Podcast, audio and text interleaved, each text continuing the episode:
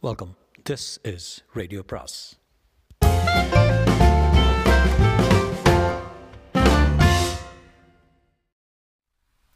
சுஜாதாவின் தப்பித்தால் தப்பில்லை பாகம் மூன்று. மாலை வீட்டுக்கு வந்து சட்டையை கழற்றி வைக்கும்போது நான் ரெண்டு நாளைக்கு மைசூர் போக வேண்டியிருக்கு சாரதா. அப்படியா? குரல் உற்சாகம் இருந்தது. நீயும் வர. லீவில் போகிறீங்களா இல்லை ஆஃபீஸ் விஷயமா தான். ஆஃபீஸ் விஷயம்னா நான் எதுக்கு கூட? இல்லை சாரதா இந்த சமயத்தில் இந்த ஏரியாவில் எல்லாம் பீதியாக இருக்குது யாரோ சோப்பு கொலைகாரனா உலாத்திக்கிட்டு இருக்கானா தெரியும்ல? பேப்பரில் பார்த்தேன். நீங்கள் இல்லாத போது மற்றவங்களுக்கு ஏன் கதவை திறக்கிறேன் திறந்திருக்கிறாயே ராட்சசி. அதற்காகத்தானே சாகப் போகிறாய் துடி துடித்து. படுக்கை எடுத்து வைக்கணுமா? என்று கேட்டது யோசனையில் காதில் விழவில்லை. நடுவில் திரும்ப வருவதை யாரும் பார்க்கக்கூடாது யாரும் பார்க்க போவதில்லை. என்ன யோசனை? மைசூர்லேருந்து உனக்கு ஏதாவது வாங்கி வரணுமா கண்ணு? வாங்கி வரணுமான்னு கேட்டிங்களே அதுவே போதும். இல்லை ஏதாவது கேளு. எனக்கு ஒன்றும் வேண்டாம். இந்த இந்த துணி உலாத்துற கொடியை ஆணி அடித்து மாட்டி கொடுத்தீங்கன்னா அதுவே ரொம்ப உபகாரம். அவ்வளவுதானே? கயிறு இருக்குதா? கயிறு சுத்தியல் ஆணி எல்லாம் இருக்குது. ஸ்டூலை போட்டு ஏறி மாட்டி அடித்து கட்டி கொடுத்தா போதும். கயிறு சுத்தியல். சுத்தியல் மண்டையை பிளக்க கயிறு கழுத்தை இருக்க கயிறு வலுவாகத்தான் இருந்தது. சுத்தியால் ஒரு அடி அடித்தால் போதும். மயக்கம் போட்டு விழுந்து விடுவால் ஓங்கி அடிக்கக்கூடாது. மண்டை உடையக்கூடாது. அடிப்பதின் நோக்கம் மயக்கம்தான். மரணம் கயிற்றின் இருக்கத்தால் தான். இதுதான் அவன் முறை. நல்லா தான் அணி அடிக்கிறீங்க என்றால் சிரித்துக்கொண்டே. அடிக்கத்தான் போகிறேன். போத்துக்கொண்டே இரு. இத்தனை கயிறு வேண்டாம். மிச்சத்தை அலமாரியில் மேல்தட்டில் வச்சுரு. ஊர்லேருந்து திரும்ப வந்ததும் பால்கனியில் ஒன்று கட்டிடுறேன். கயிற்றை இழுத்து கொடி கட்டியதும் அந்த சுத்தியலை அலமாரியின் மேல் தட்டில் வைத்தான். ஆயுதமும் கிடைத்து விட்டது. இனி என்ன? ஒரு சோப்புத்தூள் டப்பா. அவ்வளவுதான். அதை வரும்போது மைசூர்லேயே வாங்கி விடலாம். மைசூருக்கு புறப்படும் மரத்தில் பட்டியலை சர சரிபார்த்து கொண்டான். கயிறு கத்தியல் சுத்தியல் சோப்புத்தூள் டப்பா மூன்றுதான். அவனுக்கே அந்த பட்டியலை எண்ணி சிரிப்பாக இருந்தது. இரண்டும் அலமாரியின் மேல்தட்டில் வைத்த இடத்தில் தான் இருந்தன. சாரதா மைசூர்லேருந்து உனக்கு ஒரு ஆச்சரியமான பரிசு கொண்டு வரத்தான் போகிறேன் என்னவோ நீங்கள் ஒரு வாரமாக நடந்துக்கிற விதமே சரியில்லை. What you mean Sarada? பரிசு வேண்டாம் பரிவாக இருந்தால் போதும். நீ எனக்கு கொடுத்திய நம்முடைய கல்யாண தினத்தின் போது பரிசு? என்ன கொடுத்தேன்? என்றால் ஆச்சரியத்துடன் முத்தம். இப்போ ஒன்று கொடுக்குறியா? ஊருக்கு போகிறதுக்கு முன்னாடி? கடமையாக கன்னத்தை காட்டினான். அதில் முத்தம் பதித்தபோது இதுதான் கடைசி. நிஜமாகவே கடைசி என்பதில் சற்று துக்கமாகத்தான் இருந்தது. வரேன் சாரதா சீக்கிரமே பார்க்கலாம். போகுமுன் ஒரு முறை திரும்பி பார்த்தபோது நிலைப்படியில் முகத்தில் கேள்விக்குறியுடன் நின்று கொண்டிருந்தான். சத்தியமாக அதை எதிர்பார்க்க மாட்டான். கணவன் ஏதோ வினோதமாக நடந்து கொள்கிறான். ஒருவேளை விஷயம் தெரிந்திருக்கலாமோ என்று சந்தேகப்படுவாள். காதலன் வந்ததும் கேட்பாள். கவலைப்படாத சாரதா அவ அவர் அசடு. அவரால் கண்டுபிடிக்கவே முடியாது. எனக்கு பயமாக இருக்கு மஞ்சு என்பாள். எப்போ திரும்பி வர்றாரு? ரெண்டு நாள். அப்பவா மஜா தான் உள்ள போக வேண்டியதானே? என்பான். பாவ பிண்டங்கள். மெத்தை மேல் பின்னி புரண்டு ஒரு தூய உறவை மேலும் மேலும் கொச்சைப்படுத்தி கொஞ்ச நேர சுகத்துக்காக ஒரு சமூக அமைப்பையே ஒரு கணவன் அந் அத்தியந்தத்தையே ஒரு பாரம்பத்தையே பாரம்பரியத்தையே புறக்கணிப்பார்கள். பன்றிகள் போல உழல்வார்கள். இன்னும் இரண்டு நாள் இந்த காணல் நீரை குடிக்கட்டும். துடிப்பதற்கு முன் குடிக்கட்டும். திப்பு எக்ஸ்பிரஸ் சரியான நேரத்தில் போய் சேர்ந்தபோது சந்தோஷமாகத்தான் இருந்தது. தர்ம பிரகாஷில் சுபா ரெண்டு நாளைக்கு ரூம் ரிசர்வ் செய்திருந்தான். செய்தித்தாளை வாங்கி சினிமா பாட்டியலை பார்த்தான். நாளைக்கு போக வேண்டிய சினிமா அதாவது போனதாக காட்ட வேண்டிய சினிமா. ஜன்னலுக்கு வெளியே லேசாக தூரல் இருந்தது. பாலகிருஷ்ணன் மிகவும் சாந்தமாக இருந்தான். அவன் தீர்மானம் கலையவே இல்லை. காலைக்குள் சர்வே வேலையை முடித்துவிட்டு கூடிய சீக்கிரம் நான் ஸ்டாப் பஸ் ஏறி மகாராஜாவின் விசுவாசம் பாக்கி இருக்கும் கட்டடங்களின் ஊடே நடந்தான். ஆரவாரம் இல்லாத கடைத்தெரு ஜனங்கள் யோசித்து நிதானமாக நடப்பது போல் இருந்தது. தூரல் கூட யோசித்து யோசித்து தான் படர்ந்தது. மைசூர் அவனுக்கு ஒரு போர்வை போல இதமளித்தது. கொஞ்ச நேரம் அலைந்துவிட்டு துப்பா தோசை ஒன்றும் காப்பியும் சாப்பிட்டு விட்டு வெளியே வந்தபோது அவன் தோலை யாரோ தட்டினார்கள். Hello Balakrishnan sir. திடுக்கிட்டு திரும்பினேன். பன் மஞ்சுநாத் நீ எங்கே இப்போ என்று தடுமாறினான். எண்ணங்கள் விரைந்தன. சாரதா சொல்ல மைசூர் வந்திருக்கேன் என்ன? ஆமாம் ஆமாம் சொன்னதான் ஞாபகம். நீங்கள் இந்த வரப்போகிறதா அவங்க சொல்லவே இல்லையே. தனியாகவே இருக்காங்க. எத்தனை நாள்? நாளான்னைக்கு திரும்பி போயிடுவேன் நானும் நாளான்னைக்கு தான். வெரி குட் சாரதா எப்படி இருக்காங்க? பார்த்து ஒரு வாரம் ஆச்சு. ஷீஸ் ஓகே எங்கே தங்கியிருக்கீங்க? தர்ம பிரகாஷில் ரூம் நம்பர் நாற்பத்தி ரெண்டு. சரி ராத்திரி உங்களை வந்து பார்க்குறேன். உங்க கூட பேசணும் என்று பிரிந்து சென்றான். நீ என்னை பார்க்க வேண்டாம் எனக்கு அதில் இஷ்டமில்லை என்று சொல்ல நினைத்தான். அதற்குள் விலகிவிட்டான். இவன் எதற்கு இங்கே வந்தான்? ஒரு விதத்தில் இதுவும் நல்லதுதான் என்னை மைசூரில் தீர்மானமாக பார்த்ததுக்கு சாட்சியம். நாளைக்கு நாளன்றைக்கு இரண்டு நாளும் இவன் ஒரு முறை என்னை பார்த்தால் போதும். உங்களோட கூட பேசணும்? இந்த நாயுடன் என்ன பேச்சு? பேசாமல் ராத்திரி சினிமாவுக்கு போய்விடலாம். எப்படியாவது என் விரோதத்தை காட்டத்தான் வேண்டும் என்று எண்ணிக்கொண்டான். இருந்தும் இவன் என்ன செல்ல சொல்லப் போகிறான் என்ற அறியும் ஆர்வமும் இருந்தது. கொஞ்சம் அங்கே இங்கே அலைந்தான். சரதாவுக்கு ஒரு காஸ்டியூம் ஜுவல்லரி வாங்கி கொண்டான். நாற்பத்தைந்து ரூபாய்க்கு. மற்றும் மற்ற பேர் நம்ப வேண்டாமா? சுமாரான ஹோட்டலில் பிளேட் மீல் சாப்பிட்டான். ஒன்பதரை மணிக்கு ஹோட்டலுக்கு திரும்பினான். தன் அறைக்கு வந்து படுக்கையில் படித்து செய்தித்தாளை விரிக்க பஸ்ஸர் ஒழித்தது மஞ்சுநாத் ஹாய் எட்டரைக்கு ஒரு வாட்டி வந்தேன் என்று சுவா சுவாதீனமாக உள்ளே நுழைந்தான் நியூஸ் பேப்பரில் பாட் பாட்டில் ஷேப்புக்கு சுற்றியிருந்தது. ரூம் சர்வீஸை கூப்பிட அவனே படுக்கை பக்கத்தில் இருந்த மணியை அடித்தான் பேப்பரை பிரித்ததில் ஸ்காட்ச் பாட்டில் நம்ம ஃப்ரெண்டு மிடில் ஈஸ்டில் கான்ட்ராக்ட் எடுத்திருக்கான். நீங்கள் சாப்பிடுவீங்களா இல்லையா? இல்லை. நான் சாப்பிடலாமா? ஓ எஸ் நோ அப்ஜெக்ஷனு ரெண்டு பாட்டில் சோடாவும் கிரவுண்ட் நட்ஸும் கொண்டு வாப்பா என்றான் ரூம் சர்வீஸ் ஆளிடம் குட்டையாக மேசை மேல் பாட்டிலை வைத்து சிகரெட் பற்ற வைத்து கொண்டான். சிகரெட் அது குடிப்பீர்களா? அது ரொம்ப ரேருங்க. என்னவோ சொல்லணுன்ட்டு இருந்தீங்களே? சார் கோவாவில் தஸ்தூரில் உங்கள் கம்பெனிக்கு கான்டாக்ட்ஸ் இருந்தா உண்டு ஏன்? அவங்க ஒரு மிடில் ஈஸ்ட் கான்ட்ராக்டுக்கு இன்டர்வியூ கூப்பிட்ருக்காங்க உங்களுக்கு யாராவது தெரியுமா? எனக்கு ஒருத்தரையும் தெரியாதுப்பா. எங்கள் டேரக்டருக்கு தான் தெரியும். உங்கள் டேரக்டர்கிட்ட சொல்ல முடியுமா? சொல்ல முடியும். ஆனால் எதுக்கு சொல்லணும்?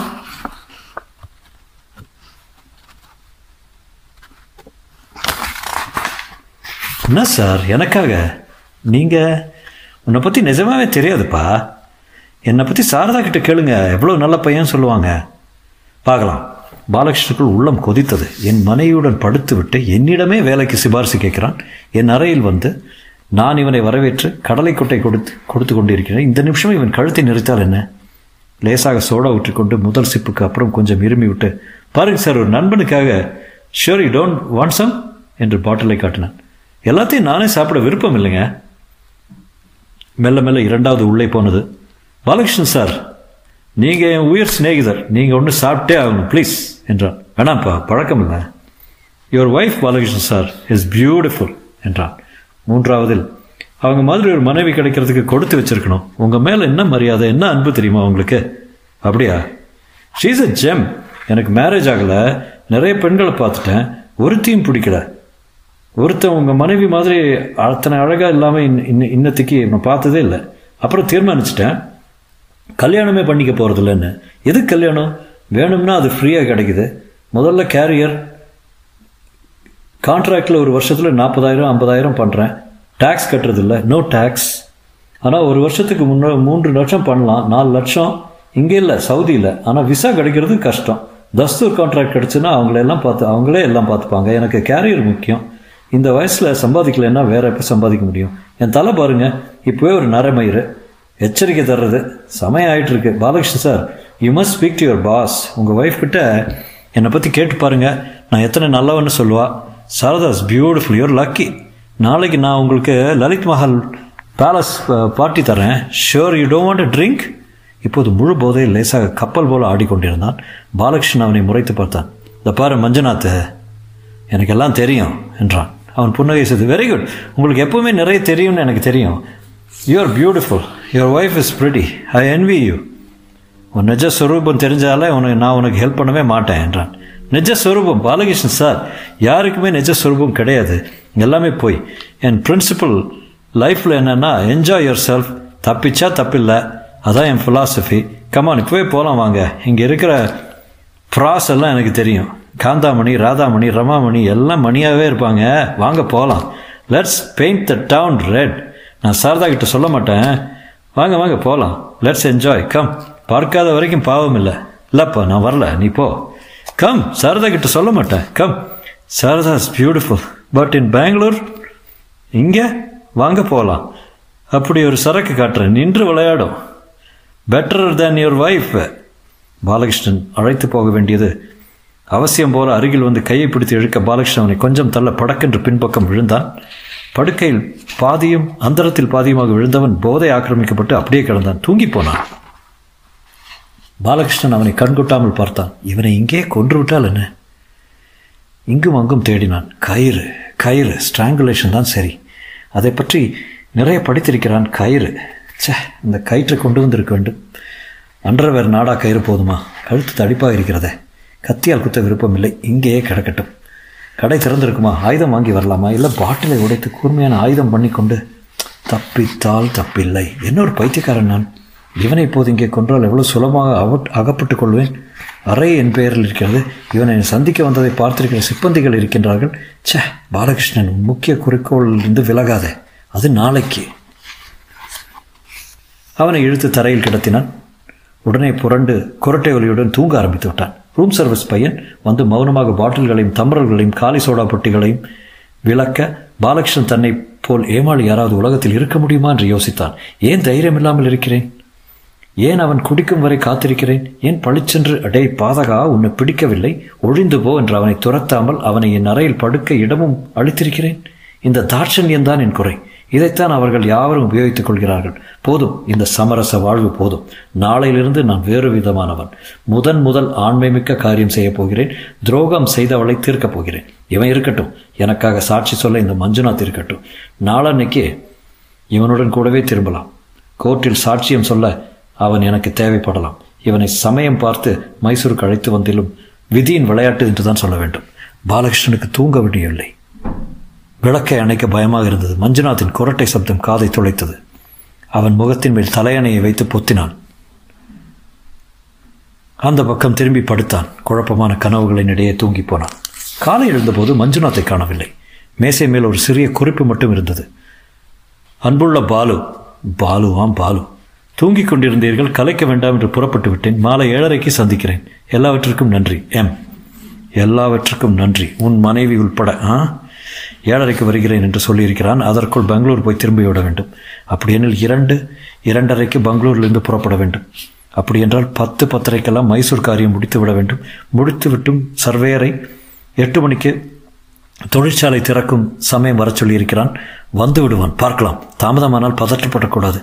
திரும்பி வந்தால் உத்தமம். முடியவில்லை எனில் சினிமா போனேன் என்று சொல்லிக் கொள்ளலாம். பாலகிருஷ்ணன் எதிர்பார்த்தபடியே எல்லாம் நடைபெற்றது? சர்வே சீக்கிரமே முடிந்து போய் விஷயம் செட்டிலாகி புறப்படும் போது மணி ஒன்பதே கால்.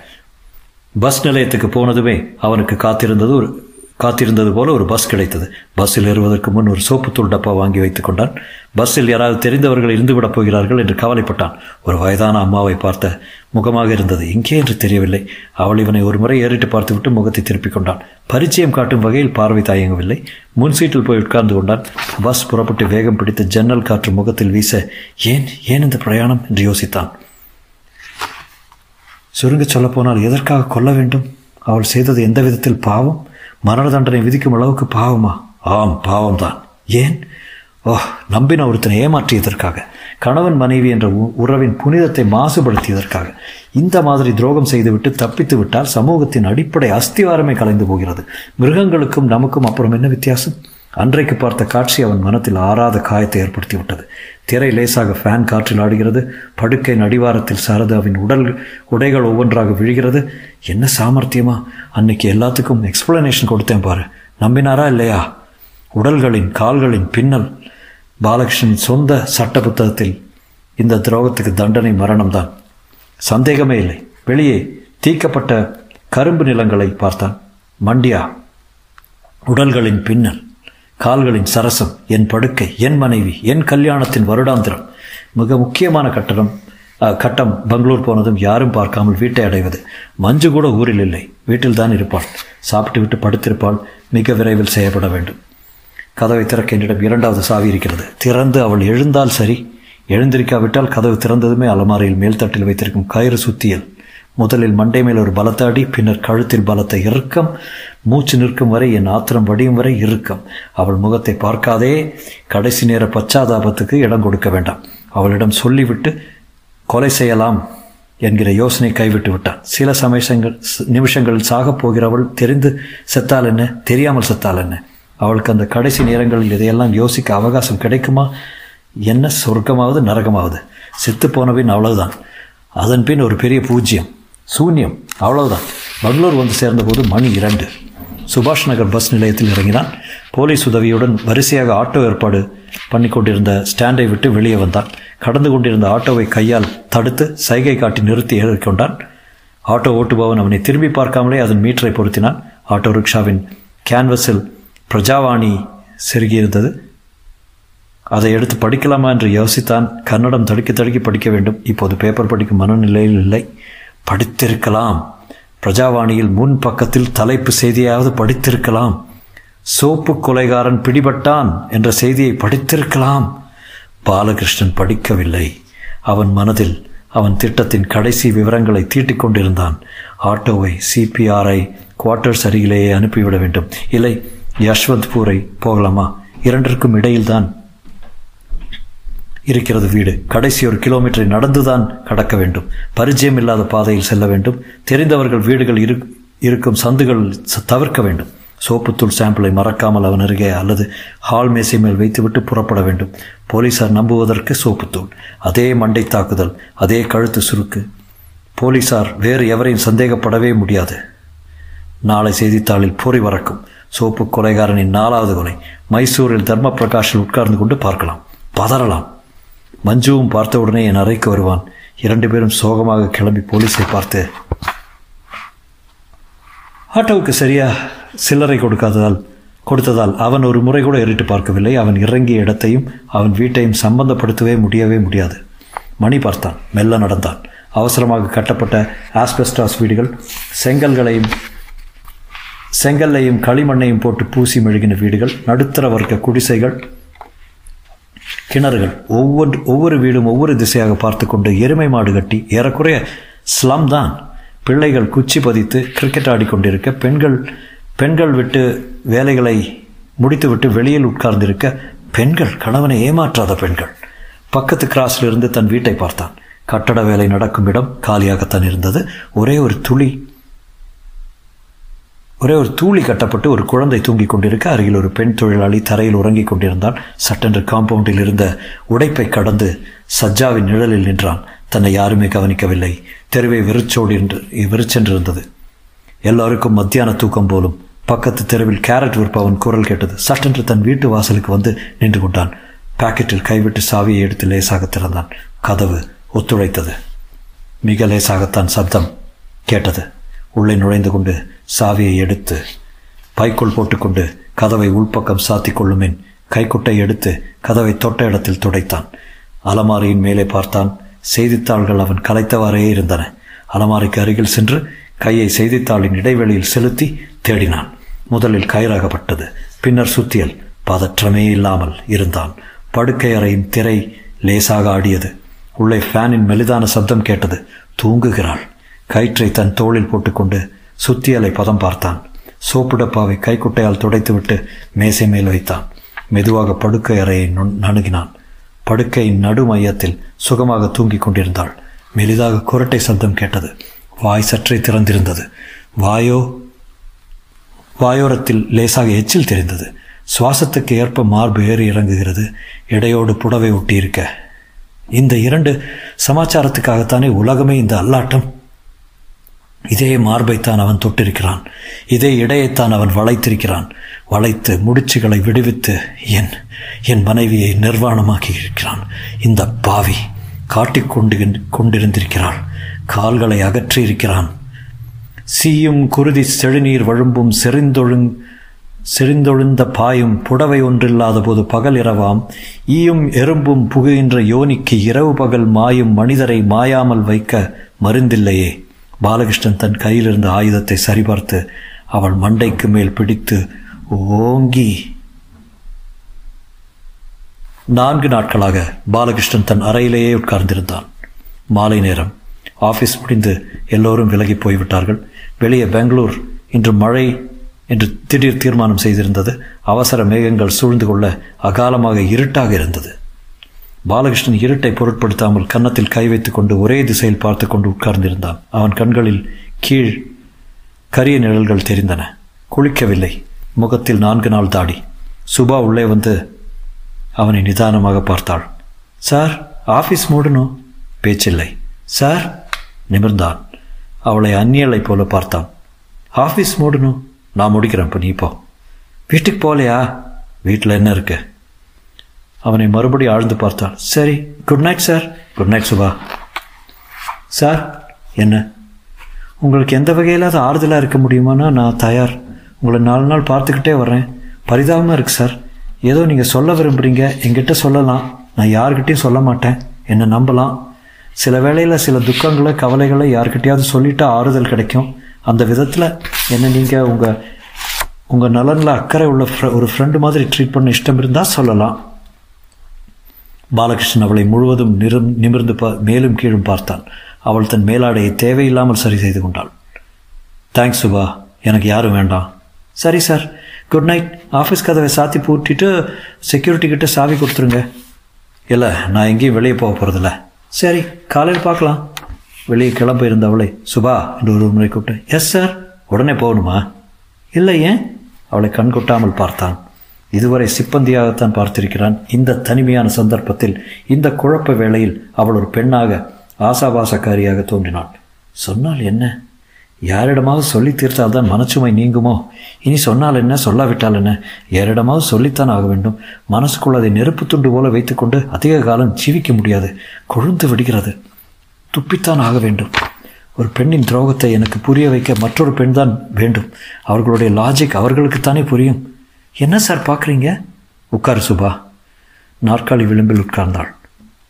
உடனே வீட்டுக்கு போகணுமா? இல்லை சார். நான் ட்ராப் பண்ணுறேன் ஆட்டோவில். சரி என்ன விஷயம்? நீ சொன்னதை யோசித்து பார்த்தேன். எனக்கு சொல்லிக்கிறதுக்கு யாரும் இல்லை. ஆஃபீஸில் என் கூட பழகின முறையில் நீ ஒருத்தி தான் என் சிநேகிதம். என் உறவுன்னு கூட சொல்லலாம். அதனால் உங்ககிட்ட சொல்கிறதா தீர்மானிச்சிட்டேன். சொன்னால் எனக்கு நிச்சயம் ஆறுதல் கிடைக்குமாங்கிறது சந்தேகம்தான். இருந்தாலும் சொல்லாமல் என்னால் இருக்க முடியாது. நான் சொல்ல போகிறது ரொம்ப அந்தரங்கமானது. யாருக்கிட்டையும் சொல்ல மாட்டேன்னு உன்னை நான் நம்புகிறேன் சொல்ல மாட்டியே? சொல்லலை. சத்தியம் பண்ணிக்கொடு. என்று கையை நீட்டினான். கையை கையில் அடித்தாள் பொம்பளைங்க எல்லாம் சத்தியம் செய்யறது செய்து மீறுறதுல எக்ஸ்பர்ட்ஸு எல்லாரும் அப்படி இல்லை.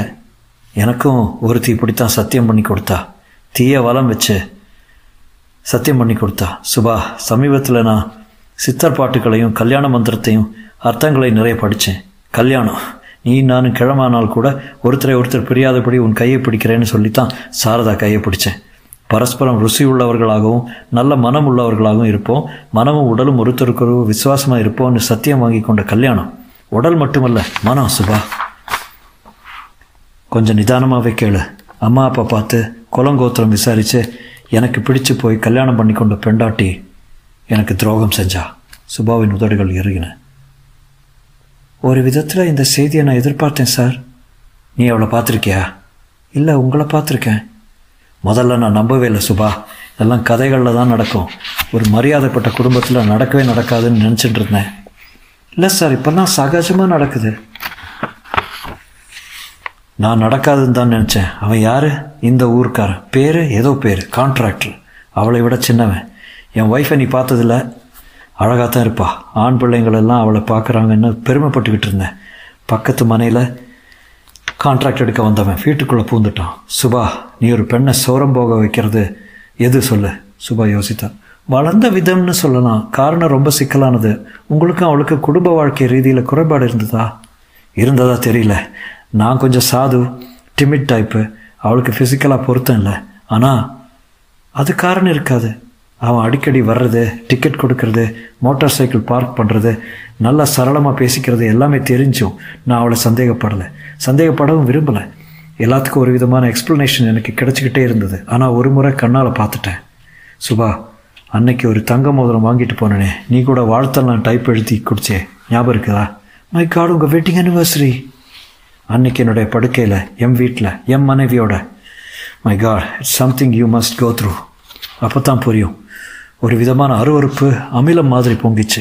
அந்த நிமிஷமே ரெண்டு பேரையும் கடப்பாறை எடுத்து பொழந்து கட்டும்படியான ஆத்திரம் வந்தது. அதுக்கு பதிலாக என்ன செஞ்சேன் பேசாமல் வந்துட்டேன். என்னை போல் கோழை இருக்க முடியுமா சொல்லு.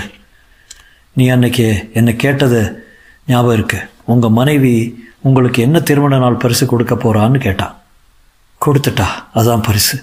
அந்த காட்சி பீப் ஷோ கேட்கணும் கேட்கணும்னு மென்று முழங்கி முழுங்கி தயங்கி கேட்குற வேலை வந்தப்போ தற்செயலாக செய்தித்தாளில் ஒரு செய்தி பார்த்தேன். அது என்னை திசை திருப்பிச்சு. அந்த சோப்பு கொலைக்காரன் தொடர்ந்து செஞ்ச கொலைகளை பற்றின செய்தி. ஆமாம் அதுக்கும் இதுக்கும். அவனுடைய நாலாவது கொலையை நான் செய்கிறத தீர்மானிச்சிட்டேன். ஐயோ என்ன சார் சொல்கிறீங்க என்ன விபரீதம் அது மைசூர் போகிறதுக்கு முன்னாடியே தீர்மானிச்சிட்டேன். மைசூரில் இருக்கிறாப்புல பாசாங்கு alibi. Oh oh my god மைசூரில் யாரை பார்க்குறேன்? மஞ்சுவை. அவனை கொண்டுட்டிங்களா அங்கே? இல்லை. அப்பாவது எனக்கு தைரியம் வந்ததா? அவனை அங்கேயே கொலை பண்ணலாம்னு ஆத்திரம் வந்தது. கொலை செய்யலை. என் ரூமுக்கே வந்து கடலை குறிச்சு விட்டுட்டு என் மனைவியை பற்றி உயர்த்தியாக பேசுகிறான் மிடில் ஈஸ்ட் கான்ட்ராக்ட் எடுக்க மனு போட்டிருக்கானா? தஸ்தூர் கம்பெனியில் டைரக்டர் மூலமாக அவனை சிஸ் விசாரி சிபாரிசு பண்ண வேண்டி எங்கிட்டேயே கேட்குறான் என் மனைவியை எடுத்துக்கிட்டான். நான் ரொம்ப நல்லவன் சார் உங்கள் மனைவியை கேட்டு பாருங்கங்கிறான். சிபாரிசு கேட்குறான் என்னை விட பெரிய ஏமாளி இந்த உலகத்தில் இருக்க முடியுமா சொல்லு? அவனை கொல்ல தைரியம் வரல. அவளை தான் எனக்குள்ள பத்திரமா பூட்டி வச்சிருந்த ஆத்திரமெல்லாம் சேர்ந்துக்க என்னை இப்படி ஏமாற்றினவளை தண்டிக்க முடிவு செய்து விட்டேன். முடிவு சரியோ தப்போ அதை பற்றி கவலை இல்லை. குடிச்சிட்டு என் ரூம்லேயே குரட்டை விட்டு தூங்குறான். அவனை ஒன்றும் பண்ணலையே. நான் ராத்திரியெல்லாம் யோசித்து பார்த்தேன். ஏன் இப்படி இருக்கேன்? என்னை இந்த நிலைக்கு கொண்டு வந்த சாரதாவை உள்ள புகைஞ்சிக்கிட்டு இருக்கிற ஆத்திரமெல்லாம் வடியும்படியாக கொல்லணும்னு தீர்மானிச்சிட்டேன்.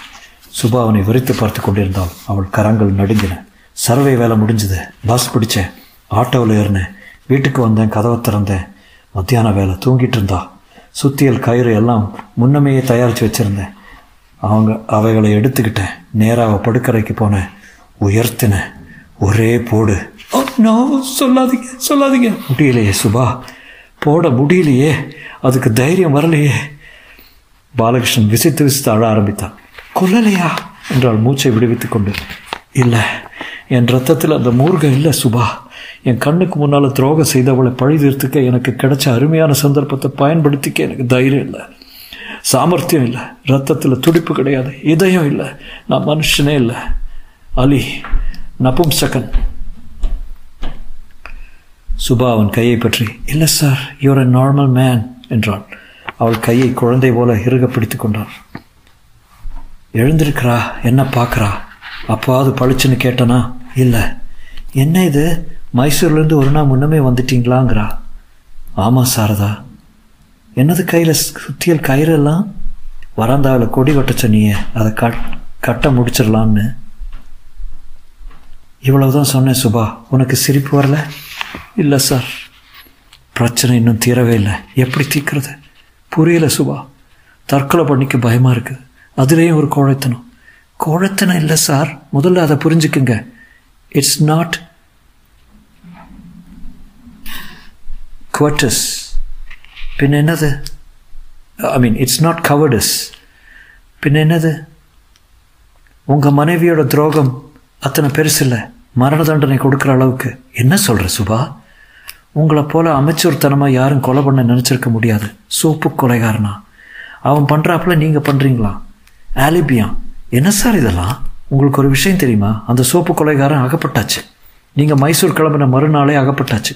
தப்பிச்சிங்க. ஏதாவது அந்த மாதிரி பைத்தியக்காரத்தனமாக செஞ்சுருந்தீங்க? முதல் முதல்ல உங்களை தான் அரெஸ்ட் பண்ணியிருப்பாங்க. கொலை செய்கிறது அத்தனை எளிதில்லை சார் மறுபடி சொல்கிறேன் இந்த குற்றத்துக்கு தண்டனை ரொம்ப பெருசு. என்ன சுபா இப்படி சொல்கிறேன் என்ன ஆயிடுத்து? உங்கள் மனைவி உங்களை துன்புறுத்தினாளா? வேதனை வலி எதையாவது ஏற்படுத்தினாளா? ரத்தம் சிந்த வச்சாளா? நீங்கள் அந்த சம்பவத்தை பார்க்கவே இல்லைன்னு வச்சுக்கோங்க.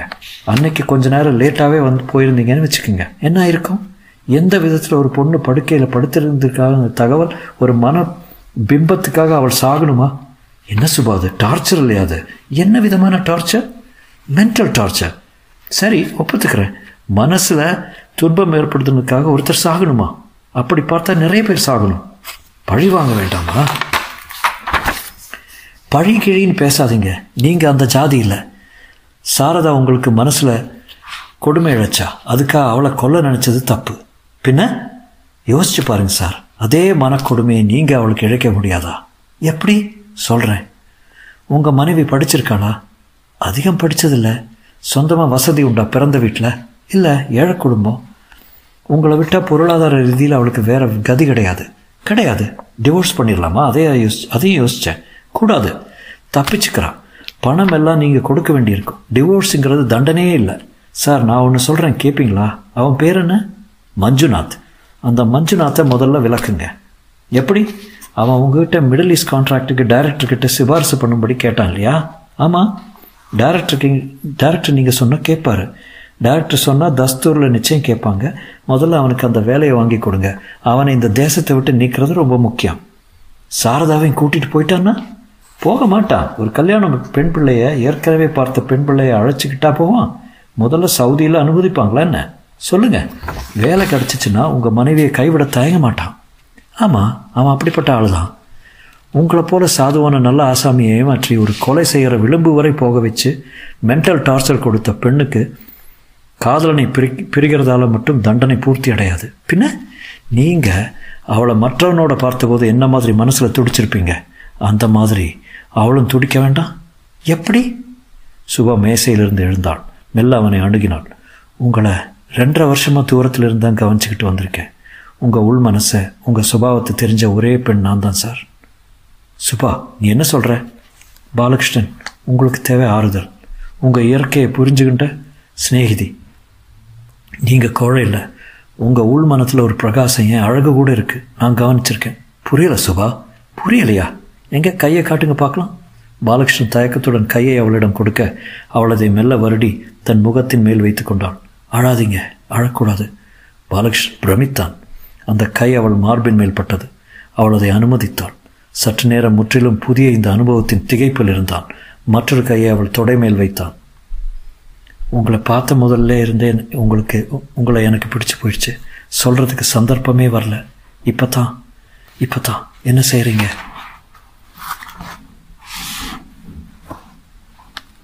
சாரி எல்லாம் வேண்டாம் என்று அவன் கையால் தன் உடல் முழுவதும் தடவி கொடுத்தாள் டெலிஃபோன் ஒலித்தது.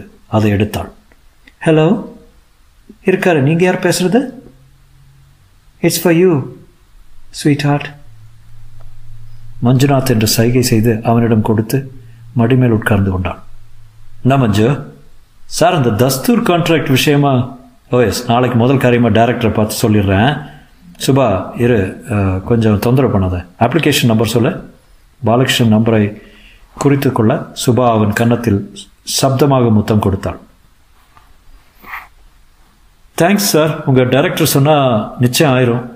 சொல்கிறேன் மிடில் ஈஸ்டில் வேலை கிடச்சா தனியாக போவியா? வலது கையை விற்றாது போயிடுவேன் சார் பக்கத்தில் யார்? ஒரு ஃப்ரெண்டு சரியாக போயிடுவா. சரியாக போயிட்டு வா. ஆல் தி பெஸ்ட் டெலிஃபோனை வைத்துவிட்டு சுபாவை பார்த்தான். முதல் பகுதி முடிஞ்சிருச்சு. இனி என்று அவள் மார்பின் மேல் முகத்தை பதித்தான். இங்கே வேண்டாம் என்றாள். எங்கே போகலாம் உங்கள் வீட்டுக்கு என்றாள். உங்கள் மனைவியை மீட் பண்ணணும். முற்றும்.